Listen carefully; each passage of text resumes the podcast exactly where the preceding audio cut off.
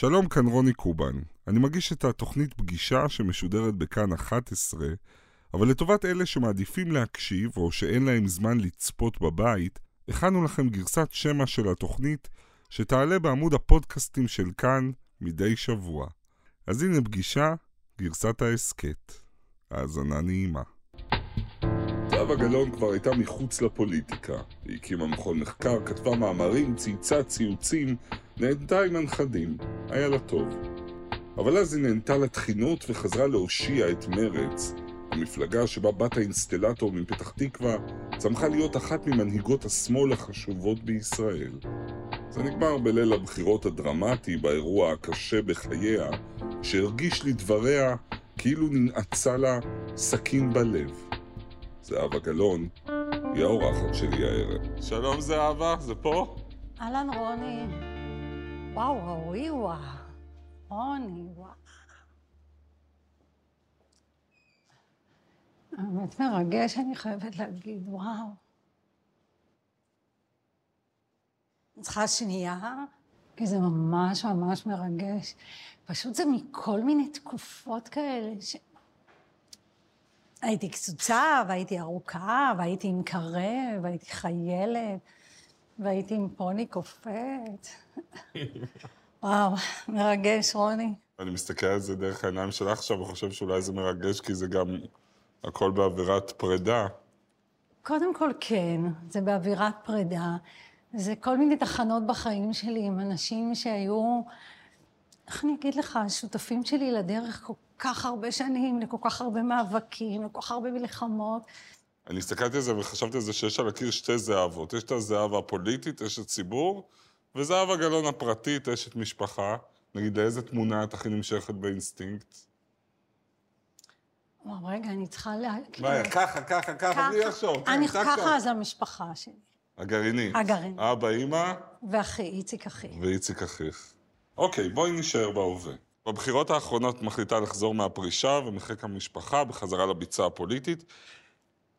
כשהחלטת לחזור, את הרגשת שאת כמו סופרמן הזה שיציל את השמאל הישראלי, החבוט, המוכה, הגוסס. יותר כמו סופרוומן. סופרוומן, אוקיי. הייתי אומרת. אני הרגשתי שאם אני לא עושה את זה, אין מי שיעשה את זה. זאת אומרת, זה לא רק שהרגשתי זה. הציגו לי סקרים ובאו אליי ואמרו לי, שכנעו אותי באותות ובמופתים, והסתכלתי על התמונה ואמרתי, אני לא אסלח לעצמי, אני לא אוכל להסתכל על עצמי במראה, אם נניח מרץ לא תעבור את אחוז החסימה, והסקרים מראים שאני יכולה לקבל 6 מנדטים. איך אני אחיה עם זה? ובסוף זה מה שקרה, מרץ לא עברה את אחוז החסימה. בסוף סופרוומן לא... נכון, נתקלה בגיבורי על חזקים ממנה, גיבורי על ממש חזקים ממנה. חזקים ממנה. זה בלשון של הנכדים שלי. יש שיאמרו גם דברים אחרים מסרטי הסופר הירוז, ומאז הבחירות את לא ישבת לחשבון נפש טלוויזיוני כזה. לא, התראיינתי בקטנה, אבל ממש בקטנה, הייתי סולידית, האמת. מלחיץ אותך לעשות את זה? לא, האמת שלא. אוקיי. אני בשאלה לזה. שאלה זה טוב.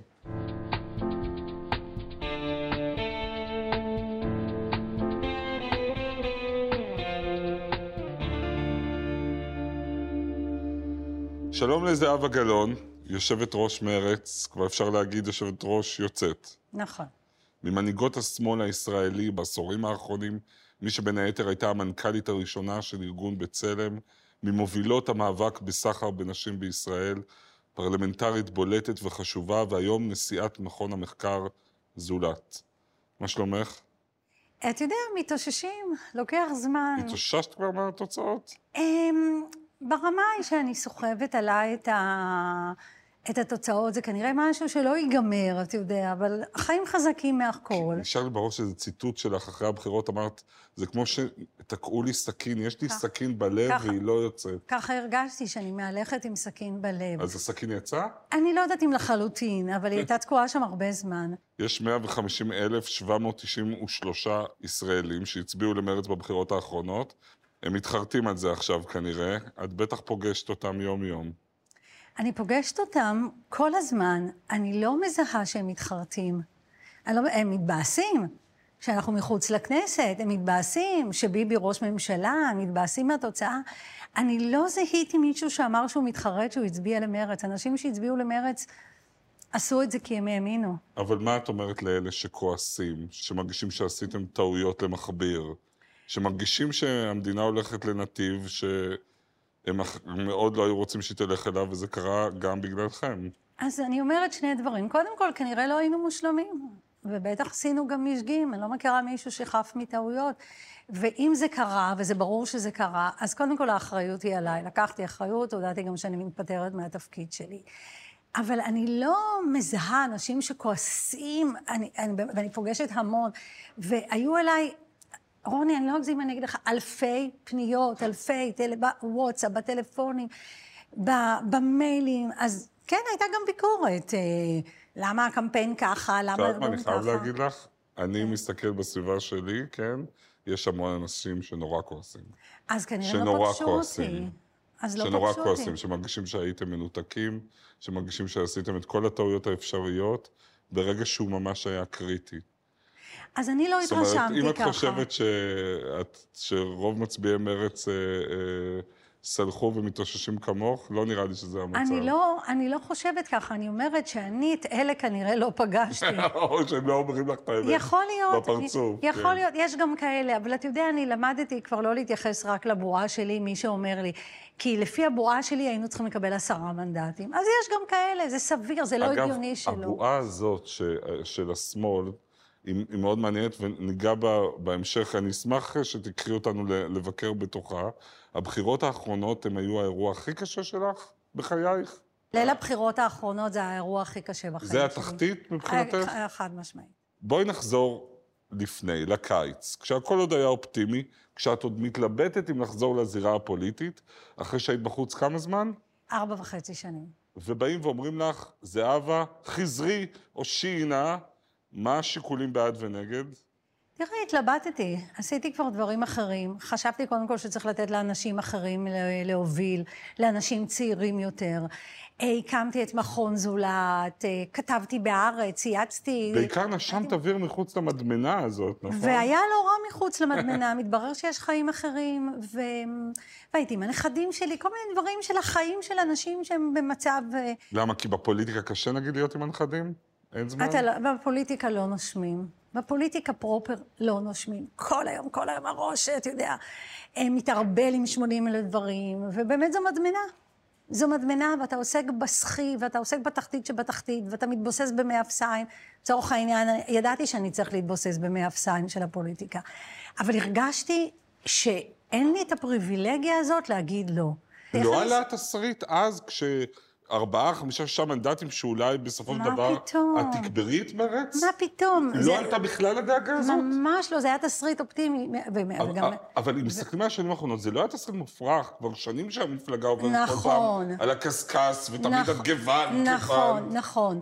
אבל מה שקרה, מכיוון שמרץ הייתה בממשלה, ובמשך איזה 1.5 חודשיים, או משהו כזה, היא עמדה על מתחת לאחוז החסימה בשבר הגדול הזה. אז כל הסקרים הראו שאם אני חוזרת, אני מחזירה את הבייס של מרץ, ואנחנו עומדים על 6 מנדטים.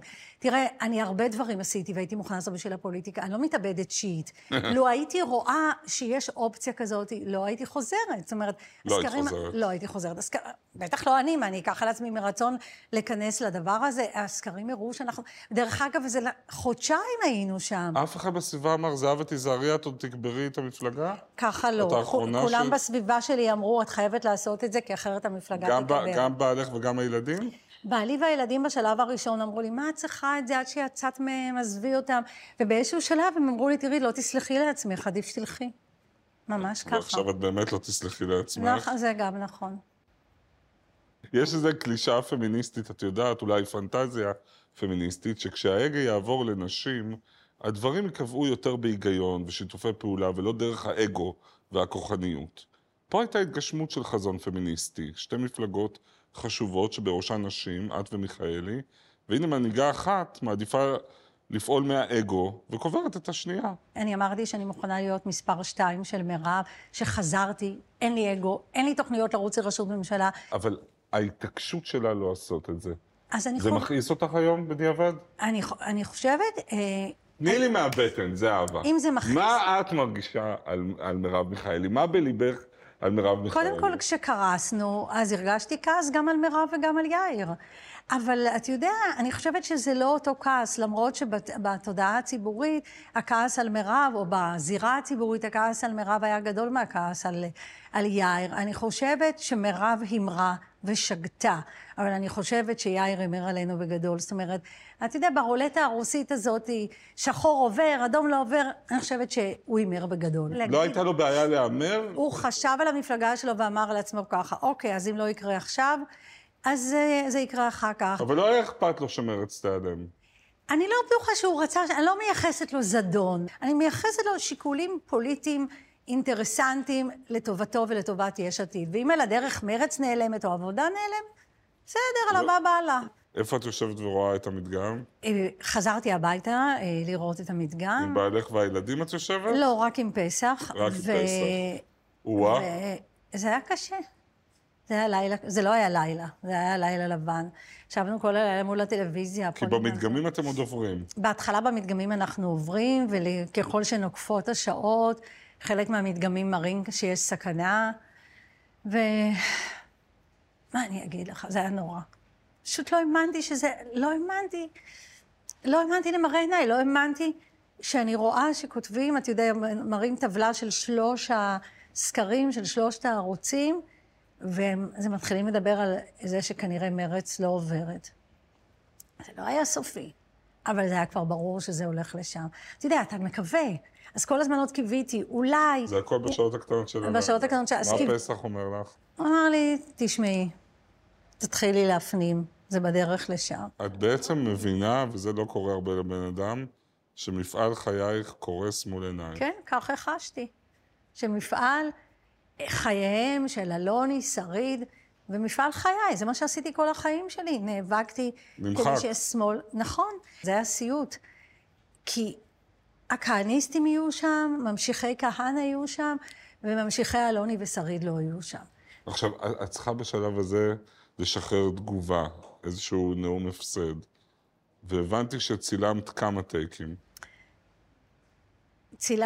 אז קמתי מהמיטה באיזה 4:00 לפנות בוקר וכתבתי משהו.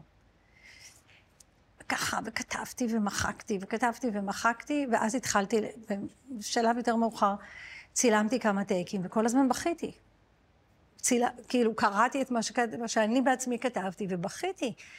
אמרתי, אני לא יכולה לשלוח את זה באופן הזה, אני חייבת תשובה לאנשים, אנשים מצפים, בכל זאת 157 פסיק, שאולי יש ביניהם כועסים, אבל בכל זאת הם הצביעו לנו, זה אנשים שתמכרו בנו. וצילמתי וביטלתי, ובסוף צילמתי משהו, והקול שלי רעד, או הקול שלי נשבר כמה פעמים, ושחררתי את זה. וזה היה קשה, זה היה מהרגעים הקשים בחיי. בואי נראה רגע את הסרטון הזה. תומכי ותומכות מרץ יקרים. זהו רגע מאוד קשה עבורי. ועבור החברים שלי במרץ. תוצאות הבחירות הן אסון למרץ, אסון למדינה, וכן, גם אסון אישי לי. כמה ימים לפני הבחירות, כשידעתי כבר שהסכנה למרץ גדולה ומוחשית, חלף לי בדיוק הסיוט הזה בראש, של כנסת שתהיה ריקה ממרץ, שהמפלגה של כהנה בתוך הכנסת, והמפלגה של אלוני ושריד לא. לצערי, הבוחרים שלנו קנו את קמפיין המפלגה הגדולה, והעדיפו לחזק את יאיר לפיד מול ביבי. בגלל שלקחתי על עצמי את המשימה הזאת, אני רוצה להגיד את זה הכי ברור. האחריות היא כמובן גם עליי.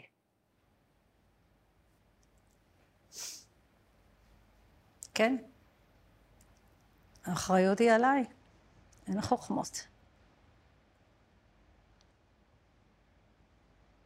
קשה לי לראות את זה, אני מודה. זה היה רגע קשה כשצילמנו את זה, ועכשיו זה קשה לי. זה קשה לי גם עכשיו, אני רואה את עצמי, הרי אני חיה עם זה כל היום, וקשה לי לראות את זה גם עכשיו, ממש. ממש. שמה הכי קשה בזה? אני רואה מה מסתמן ומה מחכה לנו, ואני רואה את בן גביר ואת סמוטריץ' ואת אבי מעוז, ואני אומרת לעצמי, פשוט לא יכול להיות שאנחנו לא שם. תגידי בדיעבד בינך לבין עצמך, בחשבון נפש שאת עושה, על מה את הכי מתחרטת? איפה את מרגישה הייתה ממש טעות שעשית? קודם כל, לרגע אני לא מתחרטת שחזרתי. אוקיי. אני לא מתחרטת, אני לא שם. אז איפה תהיית? אני לא יודעת, אבל זה לא משנה, גם אם אני לא חושבת שטעיתי, אני חושבת שהאחריות עליי, כי מהרגע שאני ניצחתי... לא, בסדר, אבל אני שואל איפה טעיתי. לא יודעת.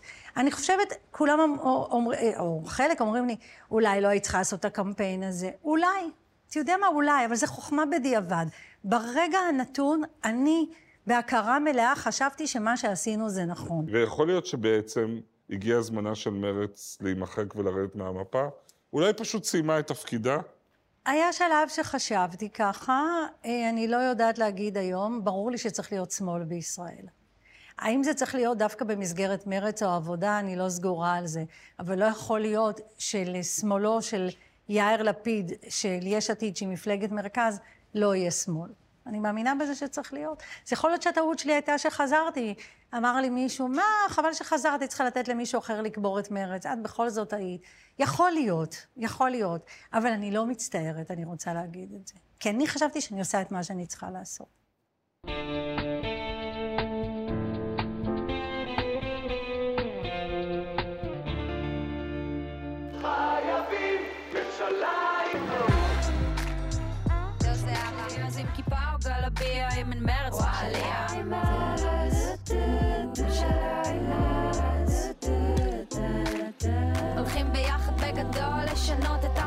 שהיה נכון בניינטיז הוא נכון גם להפנות להצביע באופניים ניים זה הרגע להכריע it's about damn time אז תוציא חשבוניה זה 60 ועוד אחת אם מרץ זה השיט עכשיו אומרים את זה בקל מה חשבתם לעצמכם? מה זה? אני חושבת שזה סרטון מהמם אני לא מבינה את הביקורת, סליחה שאני אומרת, זה כבר שמעתי את הביקורת פלצנית של אסתטיקה, אין לי דרך אחרת להגיד. איזה אסתטיקה? לא, אני בא מהתוכן, אני אומר, בן גביר וסמוטריץ' רצים עם קמפיין של לדרוס את בית המשפט וזכויות אדם, ואתם רוכבים על אופניים לקלפי, לא, ממש לא. ורוקדים לצילי לא, יום זהב? לא, לא, ממש לא. היו לנו שורה של סרטונים של תגובה לבן גביר וסמוטריץ', שהביקורת הייתה עלינו, אתם כל הזמן בן גביר וסמוטריץ'. עשינו סרטון שפונה לצעירים שמסביר מה זה 61, למה צריך 61 עם מרץ. נראה לי מהמם, סרטון עם מצב רוח, אי אפשר כל היום להיות רק קונפות כאלה וזה, כל הזמן נתחו לנו ביקורת. מה, קונפות שמאלניות מרירות? די, כל הזמן מרירים כאלה, כל הזמן אתם מסבירים לנו כמה סמוטריץ' ובן גביר זה לא בסדר, אז הסברנו, אז אמרו לנו שזה לא בסדר. אבל בחירות זה זמן להיות גרובים ומגניבים? כאילו, תראי את התוצאות. קודם כל, אני לא חושבת שזאת הסיבה לתוצאות. לא, אבל זה באמת, נו, אני אומר, שנייה, רק שנייה, אני אשאל את זה. נוכח האיומים שהיו על הפרק, על כל תפיסת העולם שלך, מעולם לא נאמר כל כך בגלוי, בוא נדרוס את בית המשפט, בוא נחוקק, בוא נבטל, זכויות אדם, היחס לערבים, כל מה שלחם כל החיים בבחירות האחרונות. זה היה בגלוי, אבל כן? אבל מה שאתה עושה עכשיו זה להוציא מקונטקסט, ברצינות אני אומרת. אוקיי. ואני חושבת שזה מאוד חמור לעשות את זה ככה, ואני רוצה לדמק. כל הקמפיין שלנו היה קמפיין אסטרטגי, נגד בן גביר וסמוטריץ', ואמרנו, זה או 61 לביבי עם בן גביר וסמוטריץ', או 61 איתנו עם מרץ. זה היה כל הקמפיין שלנו. לתלות עכשיו את כל ההסבר לדבר הגדול שקרה כאן, בהפקה כדי סרטון, מוצלח יותר, מוצלח פחות. אז מה הטעות שעשיתם בקמפיין? אני חושבת שאני מרוצה מהקמפיין שלנו. איך אפשר מרוצה מקמפיין שהתוצאה שלו היא אפס? אני לא מרוצה מהתוצאה. הכיוון שהלכנו אליו, להתריע, מפני זה שתהיה כאן או ממשלה עם ביבי ובן גביר, או ממשלה של לפיד ומרץ, אני חושבת שזה היה כיוון נכון. את לא מרגישה שהסתובבתם אולי יותר מדי ברמת החייל, בעולם של פרסומים תל אביב, במקום להבין באמת את מצוקותיו של השטח? ממש לא, כל היום היינו בשטח, כל היום הסתובבתי בקרב הציבור הערבי, במקומות שונים. גם לפריפריה? גם צריך להגיד, גם לחלק מהפריפריה הגענו. בדימונה הייתם? לא. בירוחם? גם לא. באשדוד? לא. לא, לא, אל תגיד לי יוזע. לא הגעתם לשדוד? לא, לא, היו לנו, קודם כל, הסתובבנו הרבה גם במגזר הערבי, וגם, אל תעשה את זה ככה, תראה, כשאתה עושה קמפיין, אתה צריך להיות ממוקד, לראות איפה אתה קודם כל יכול לגייס את הבייס שלך. אתה לא מחפש בייס חדש, קודם כל חיפשנו את הבייס שלנו שיחזור, וגם הבייס שחשבנו שהוא חזר ברח לנו. אני חושב על זה שהמאבק של מרץ למען זכויות להט"בים התנחל בלבבות, המאבקים למען זכויות נשים הפכו למיינסטרים. זה התחיל אצלכם. מאבק היסטורי מרכזי אחד שלך ושל מרץ, המאבק לחלוקת הארץ לשתי המדינות, נדחה על ידי הציבור הישראלי.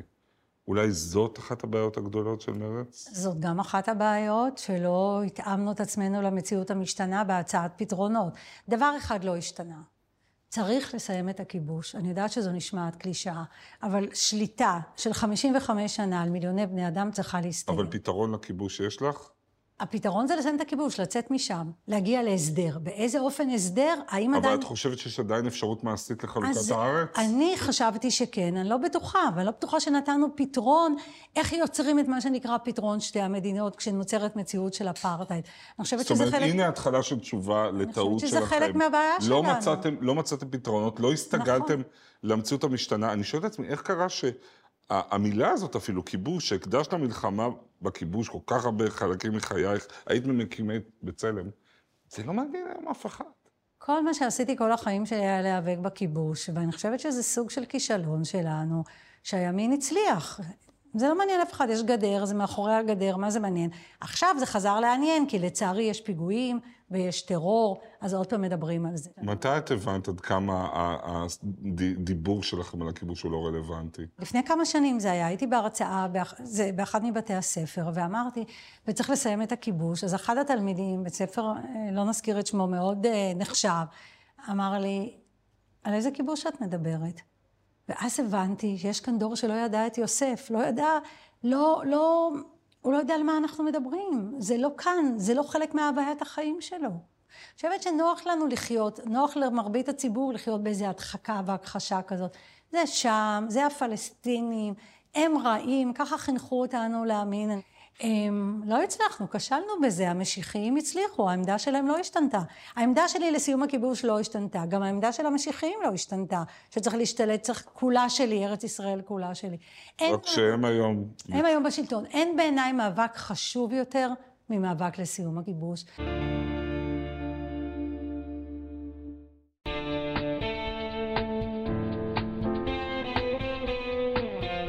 ילדות עכשיו... כולם מכירים אותך כזהבה גלאון, אבל את נולדת הרחק מכאן ותחת שם אחר. אני נולדתי בווילנה תחת השם זלטה שניפיצקי. זלטה זה זהב, וכשהגענו לארץ, כשהייתי בת 4, אז ישר קראו לי זהבה. זאת אומרת, זה מה שאמרו להורים שלי כשהם הגיעו. איך קוראים לך? זהבה. וזה אבא?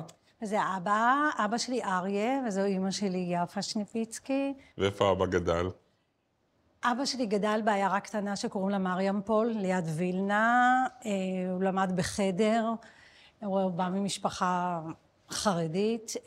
אימא שלי גדלה בווילנה, הם נפגשו אחרי המלחמה בווילנה והתחתנו, ואז אני נולדתי, ואז עלינו לארץ בשנת 60, בעליית גומולקה, מה שנקרא, דרך פולין לישראל. איך אבא בעצם שורד את המלחמה? אבא שלי בעצם... הציל את החיים שלו ביחד עם אחותו שהצילה אותו.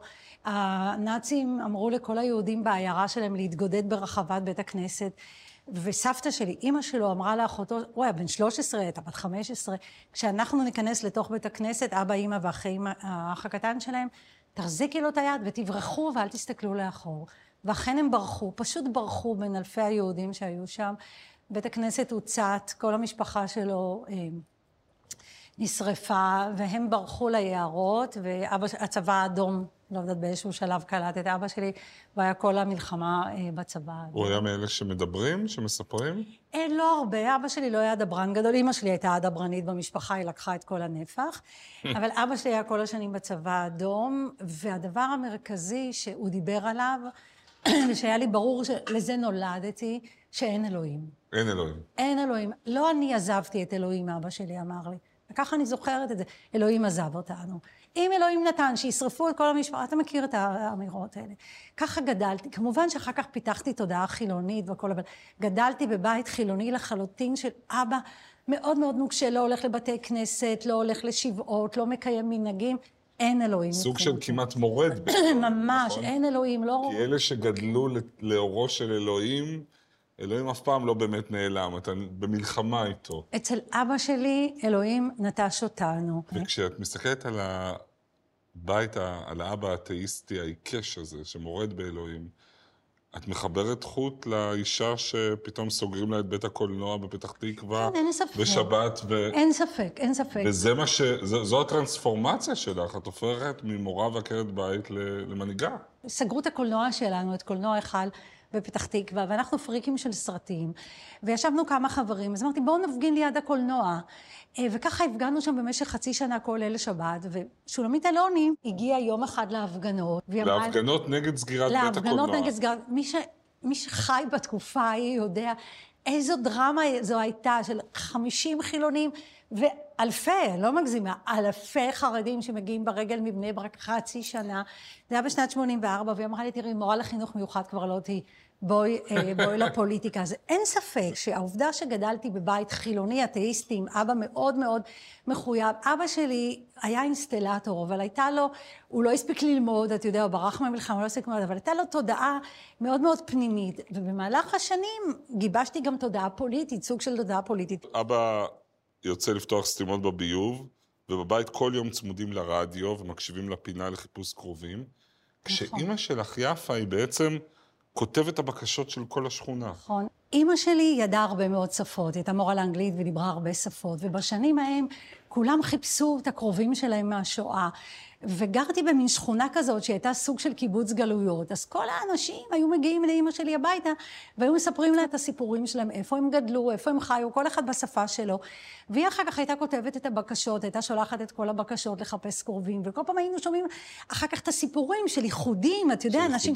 כן, אנשים מצאו אחד את השני. עכשיו, זה היו סיפורים מרגשים, עכשיו היו באים אליה, היא הייתה מבחינתם זאת שמצאה להם את הקרובים. אני חושבת שהעבודה הסוציאלית, העובדת הסוציאלית שבי בעצם, כל החוקים שעשיתי היו כתוצאה מהעבודה הסוציאלית, אנשים פנו אליי עם מצוקות פרטיות, והבנתי שמדובר בבעיות גדולות.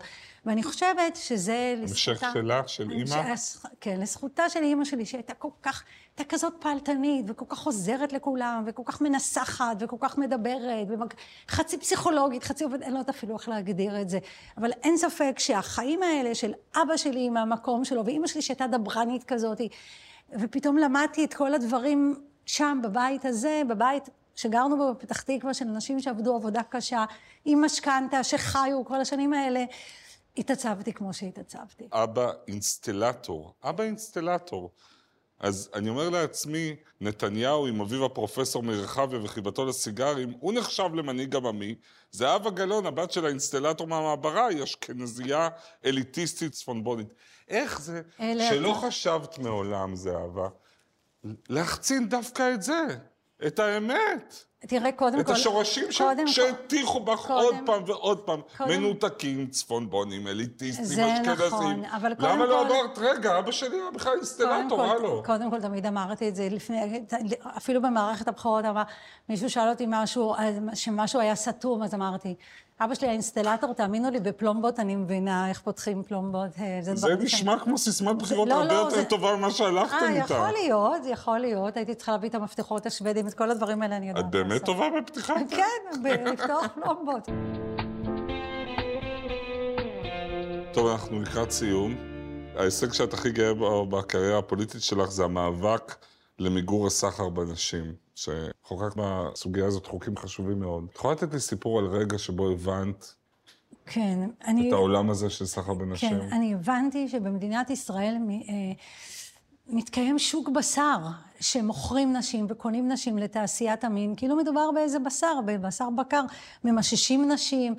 ראיתי את זה בעיניים שלי, התוודעתי לזה בעקבות כתבה בטלוויזיה שעשתה גל גבי בזמנו, הכתבה הכי חשובה שהייתה בנושא. והלכתי למה שנקרא בתי זונות בתל אביב ובאזור הבורסה. ממש הלכת. ממש הלכתי, מכיוון שאני מבינה רוסית, אז ידעתי לדבר עם אנשים האלה באופן בלתי אמצעי, ושמעתי מהם באופן בלתי אמצעי מה עובר עליהם, איך אנסו אותם, עיקו אותם, איך הסרסורים לקחו מהם והסוחרים את הדרכונים, והקמתי ועדת חקירה פרלמנטרית, זכיתי בהרבה מאוד שבחים ואותות וציונים על העניין הזה, והצלחנו למגר את הסחר בנשים, זה לקח כמה שנים, גם בעקבות חקיקה ופעילות של ארגוני החברה האזרחית, ושיתוף פעולה גם של הממשלה. עכשיו יהיו מי שהמשיכו להיאבק מאבקים כאלה? עכשיו כשאני רואה את חברות הכנסת מהקואליציה, שאני שומעת שחברת כנסת מתנגדת להזיק אלקטרוני לגברים אלימים, וואי, לאיזה ימים שחורים הגענו, איזה בקלש. אני לא יודעת, עליהן אני לא סומכת. זהבה גלאון, תודה רבה. תודה רבה, רוני.